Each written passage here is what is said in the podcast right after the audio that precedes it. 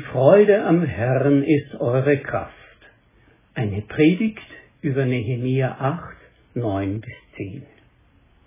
Wir lesen Nehemia 8, 5 bis 12. Der Schriftgelehrte Esra öffnete das Buch. Weil er höher stand, konnten es alle gut sehen. Als er das Buch öffnete, stand das ganze Volk auf. Esra pries den Herrn, den großen Gott, und das Volk rief mit erhobenen Händen Amen, Amen. Sie knieten nieder und beteten den Herrn an, das Gesicht zur Erde geneigt. Dann erklärten die Leviten dem Volk die Weisung. Dabei stand das Volk an seinem Platz. Die Leviten lasen also aus dem Buch mit der Weisung Gottes vor. Das geschah Abschnitt für Abschnitt. Dann folgte die Erklärung, so dass man das Vorgelesene verstand. Als das Volk die Worte der Weisung hörte, fingen die Menschen an zu weinen. Da ermutigten sie der Statthalter Nehemia und der Priester und Schriftgelehrte Esra.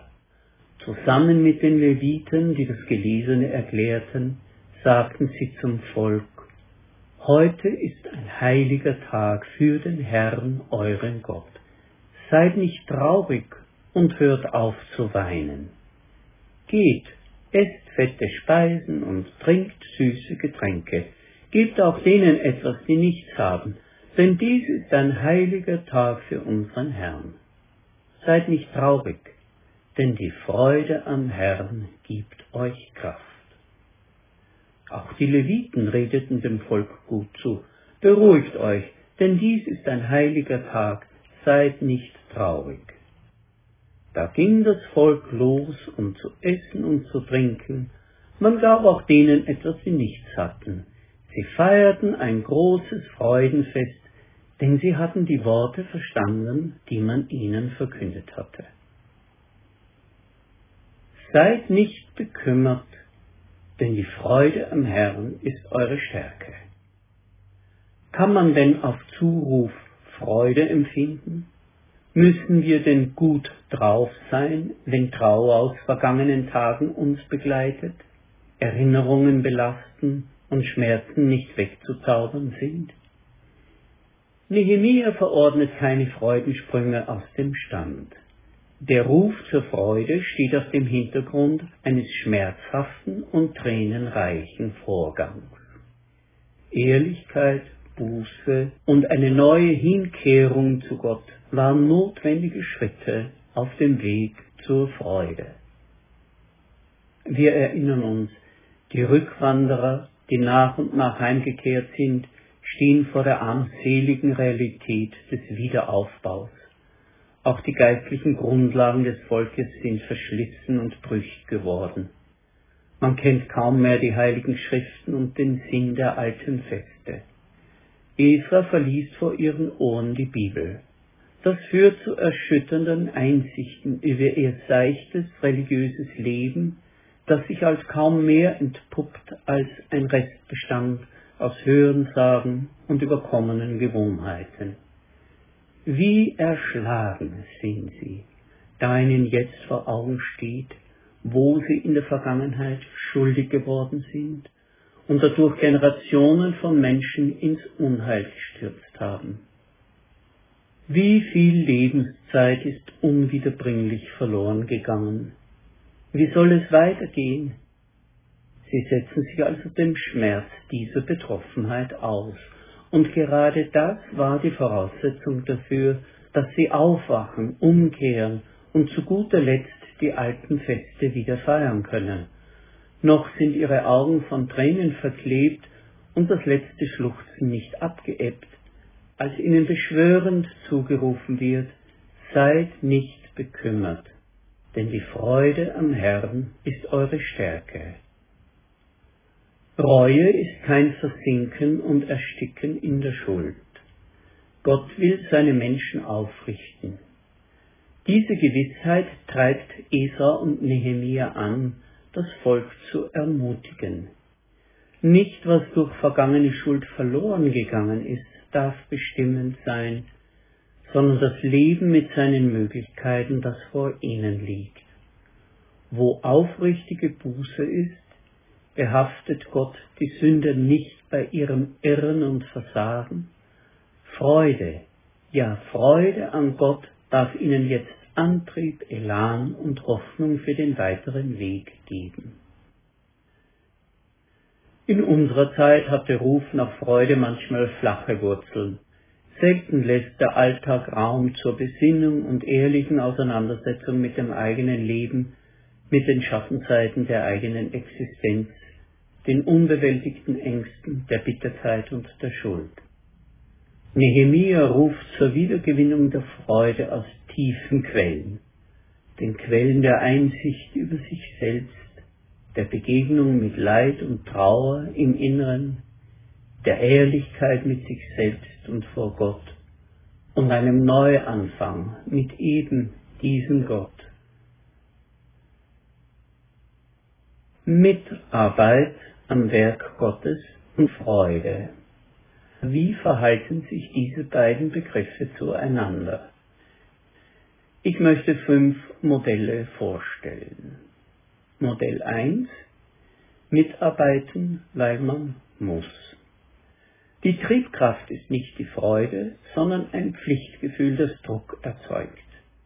Wir erinnern uns da an die Worte des Paulus in Römer 8,15 Ihr habt nicht einen Geist empfangen, der euch zu Sklaven macht, so dass ihr euch immer noch vor Strafe fürchten müsstet, sondern ihr habt den Geist empfangen, der euch zu Söhnen und Töchtern macht, den Geist, in dem wir rufen, aber Vater. Die Menschen zur Zeit des Nehemia waren zerknirscht von ihrem Versagen. Schon damals aber wussten die geistlichen Leiter, dass das ein Zustand ist, der nicht dem Geist Gottes entspricht und Menschen auf Dauer deformiert. Er lauft die Kräfte aus.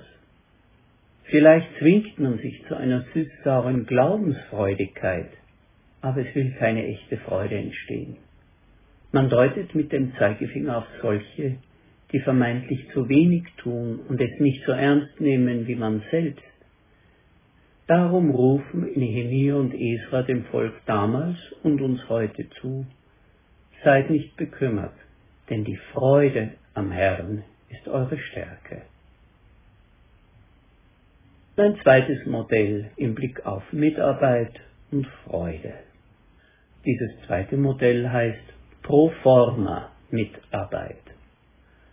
Man tut gerade so viel, dass die anderen sich nicht aufregen können. Einen Bezug auf dieses Modell finden wir bei Malachi aus der Zeit der Wiedererrichtung des Tempels, Malachi 1.8. Wenn ihr ein blindes Tier opfert oder ein lahmes oder ein krankes opfert, so haltet ihr das auch nicht für böse? Bring es doch deinem Fürsten, Meinst du, dass du ihm gefallen werdest oder dass er dich gnädig ansehen werde? Hier in unserem Fall geht es nicht um Opfertiere, sondern um geistige Opfer an Begabung und Zeit. Auch dabei kann das Motto lauten, möglichst so, dass es mir nicht weh tut. Eine solche Mitarbeit macht keine Freude. Schnell findet man Gründe, etwa weil andere ja gar nichts machen um hinzuschmeißen.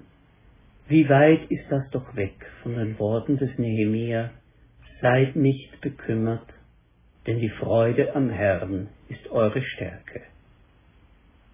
Ein drittes Modell.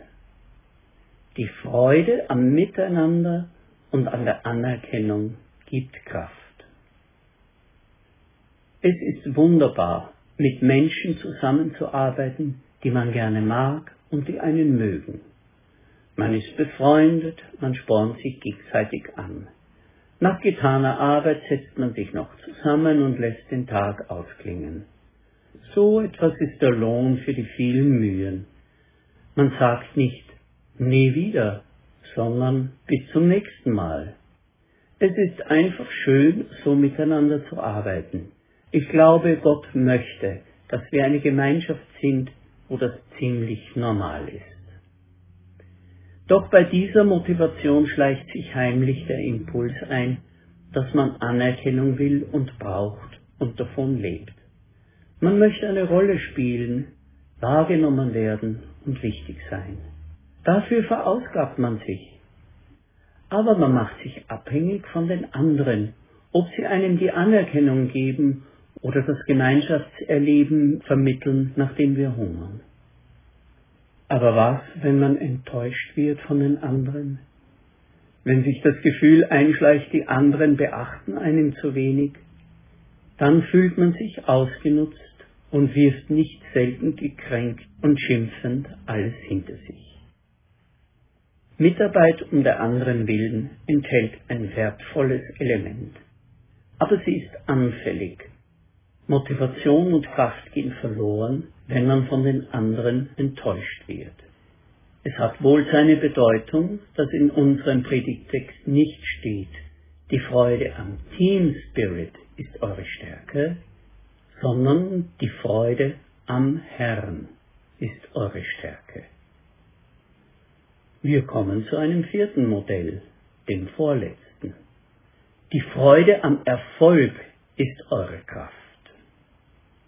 Erfolg ist ein ungemein starker Antrieb zum Mitmachen. Da entsteht Begeisterung. Es geht etwas vorwärts. Wellen des Eifers breiten sich aus. Engagement und Einsatz sind gar keine Frage. Alle wollen mitmachen. Aus dem Sport weiß man, dass Erfolg das beste Doping ist. Erfolg im Werk Gottes ist wahrlich nichts Schlechtes. Der Evangelist Lukas gibt sich vor allem in seinem zweiten Band der Apostelgeschichte der Freude am Erfolg hin. Der Heilige Geist wirkt, Hunderte und Tausende kommen zum Glauben, Verfolgungen und Zerstreuung bewirken nur, dass die Samenkörner des Glaubens noch weiter hinausgestreut werden. Das Wort Freude erscheint in der Apostelgeschichte so oft wie in keinem anderen biblischen Buch. Lukas endet seine Apostelgeschichte dementsprechend mit einem Wort, das wie ein Trompetenstoß wirkt und vermittelt, dass die Erfolgsgeschichte Gottes nicht aufzuhalten ist. Es ist das Wort ungehindert, das letzte Wort in der Apostelgeschichte. Ungehindert. Lukas berichtet, dass Paulus sogar als Gefangener in der Höhle des Löwen in Rom das Evangelium ungehindert verkündigt. Ungehindert. Noch einmal sei es gesagt, das letzte Wort hinter den beiden Bänden des Lukas. Was für ein Ausrufezeichen. Aber solange man von Erfolg zu Erfolg eilt, bleibt die Mitarbeit am Werk Gottes kurzatmig. Die Bibel verschweigt nicht, dass es auch frustrierend zugehen kann im Weinberg Gottes, Gefragt ist der lange Atem, die Fähigkeit, Rückschläge zu verkraften und Durststrecken durchzustehen. Jesus erzählt seinen Jüngern die Geschichte vom vierfachen Ackerfeld. Die ersten Erfahrungen sind niederschmetternd. Man sieht nur Zerstörung und Misserfolg. Die Vögel fressen alles auf, der Samen wird zertreten, die ersten Halme knicken in kürzester Zeit weg. So etwas muss man erst verkraften.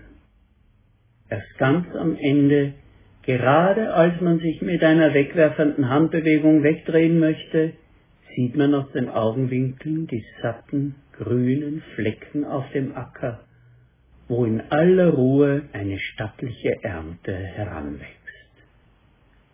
Das griechische Wort für Geduld heißt Hypomone, darunter bleiben unter der Last bleiben, auch wenn sie zu drücken anfängt. Es heißt nicht, der Erfolg treibt uns an, wir gehen von Erfolg zu Erfolg, denn die Freude am Erfolg vergeht, wenn ein Projekt stagniert. Nun kommen wir zu dem fünften Modell und, keine Überraschung, es ist der Satz aus dem Buch Nehemiah. Die Freude am Herrn ist eure Kraft. Eine beständige und krisenresistente Freude hat seine Wurzeln in der Beziehung zu Gott. Die Freude am Herrn ist eure Stärke. Diese Kraftquelle hat seinen Ursprung in der Tiefe unserer Herzen. Wir sind froh, bei Gott zu wohnen. Gott nahe zu sein ist mein Glück. Es gibt Frieden und Sicherheit, sich geliebt zu wissen und darum Gott wieder zu lieben. Es sprengt den kalten Ring um die Seele, wenn man sich entlastet weiß von Schuld, religiöser Überforderung, von Druck und Angst. Nichts kann uns trennen von der Liebe Gottes in Christus. Es macht uns glücklich, wenn wir daran denken, dass unser Leben mit Gott zusammen heranreift, seine Gestalt annimmt und gute Früchte bringt. Es lässt uns aufatmen, bei alledem zu wissen, ich bin geliebt um meiner selbst willen, nicht wegen meiner Arbeitsleistung. Gottes erste Frage ist nie, wie viel von dem, was ich dir aufgetragen habe, hast du schon erledigt, sondern Gottes erste Frage ist immer, wie geht es dir, mein Kind? Das alles weckt die Freude mit dem Aber im Himmel und für ihn, für den Herrn Jesus Christus, seinen Beitrag zu leisten am großen Werk Gottes, das auch meinen winzigen Anteil wertbeständig macht für die Ewigkeit. Dieses Mitarbeitsmodell lebt davon, dass wir die Beziehung zum Herrn pflegen. Die Kombination von Freude und Dienst, um die es hier geht, mildert die Enttäuschung durch andere und den Frust über mangelnden Erfolg. Man vergleicht sich nicht mit anderen. Was ich für den Herrn tue, ist ganz meins, gehört ganz zu mir, atmet in meinem Rhythmus, aktiviert meine Möglichkeiten, ohne mich zu überfordern. Paulus ermutigt uns, die Sache so zu sehen. 1. Korinther 15, 57 und 58. Gott sei Dank, der uns den Sieg gibt durch unseren Herrn Jesus Christus. Darum, meine lieben Brüder und Schwestern, seid fest, unerschütterlich und nehmt immer zu in dem Werk des Herrn, weil ihr wisst, dass eure Arbeit nicht vergeblich ist in dem Herrn. Die Freude an diesem Herrn ist unsere Kraft. Amen.